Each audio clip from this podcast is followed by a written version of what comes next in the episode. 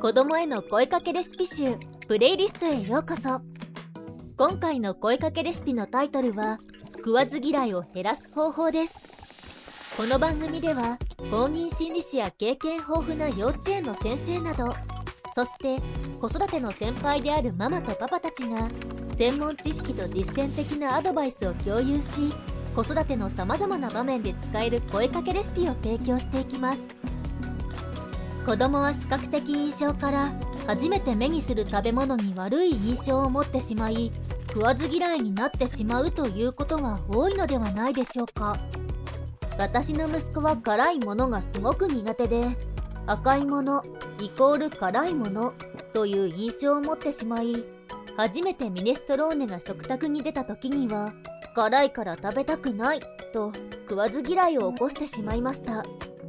野菜嫌いの子であれば野菜が見えただけで食べたくないと言ってしまうケースもよくあると聞きます。これから紹介する方法はあくまでも食わず嫌いを減らす方法であって嫌いな食べ物が食べられるようになる方法ではありません。食べた後にその食べ物を嫌いになってしまうということもあるのでしょう。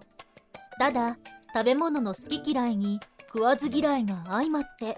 食べられるものが少ないという状況は少しは緩和されると思います。こんな声かけがおすすめ。嫌だったら食べなくていいよと子供に逃げ道を作ってあげてとりあえず一口食べさせるという方法です。ポイントとしては極力無理強いはしないでとりあえず子供が一口食べるように誘導すること。そして食べてみて嫌であれば残していいと逃げ道を作ってあげてください。我が家では子供が「このスープ辛い？赤いから食べたくない」と言った際に「いいよ辛くないよじゃあ一口だけ食べてみて辛くないからもし嫌だったら残してもいいよと私が言ったところとりあえず一口だけ食べてくれました。食べた後に「どうだった？辛くないでしょ？全部食べられそう?」と聞いたところ子供は「うん」と答えて全部食べてくれました。子供の食べたくない理由や食べ物への印象が実際の味や食感とずれている場合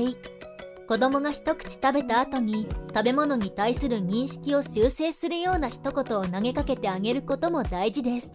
食べさせる前には子供が食べたくないと思っている理由や食べ物への印象を確認しておくことで話をしやすくなると思います。ぜひぜひ試してみてくださいね。最後までお聴きくださりありがとうございました。子供への声かけレシピ集プレイリストがお届けしました。